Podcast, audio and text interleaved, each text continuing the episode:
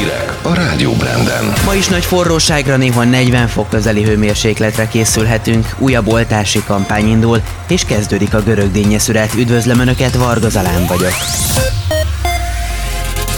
A tartós hőség miatt az ország nagy részére harmadfokú figyelmeztetést adott ki csütörtökre az Országos Meteorológiai Szolgálat.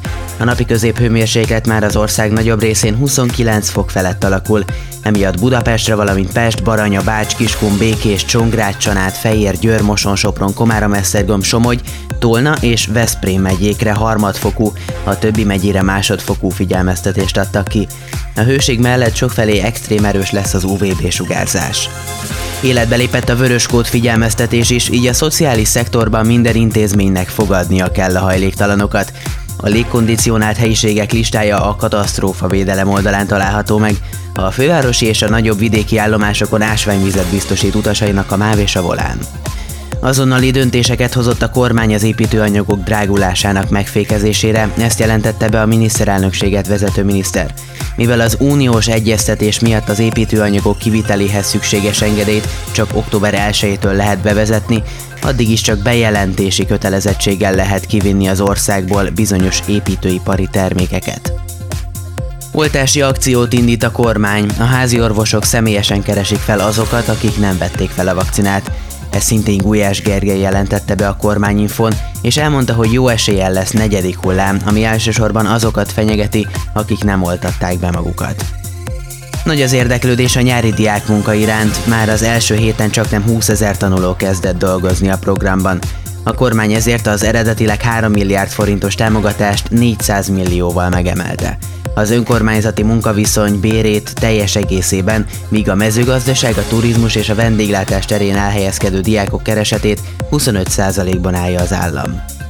Megkezdi működését a Magyar Vörös Kereszt Balatoni elsősegélynyújtó szolgálata. Nyáron 13 településen, 19 strandon összesen 300 önkéntes óvja a nyaralók biztonságát.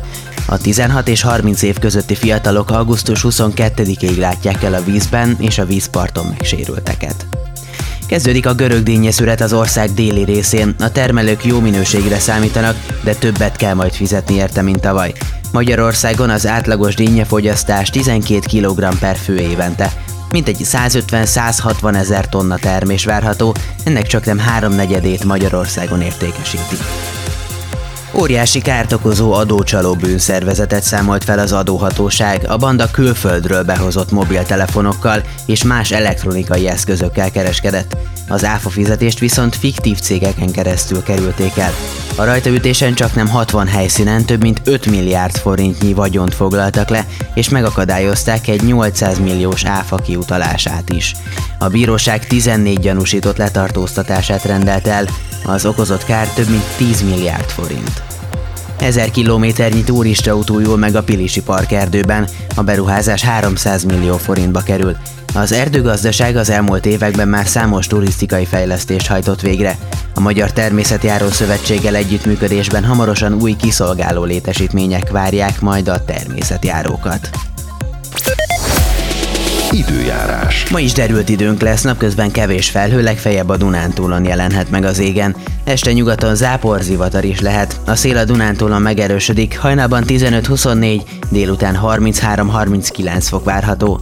Pénteken már több lesz a felhő, egyre több felé lesznek záporok, zivatarok, a kánikula viszont csak nyugaton szűnik meg. A szerkesztőt Varga Zalánt hallották, köszönöm a figyelmet.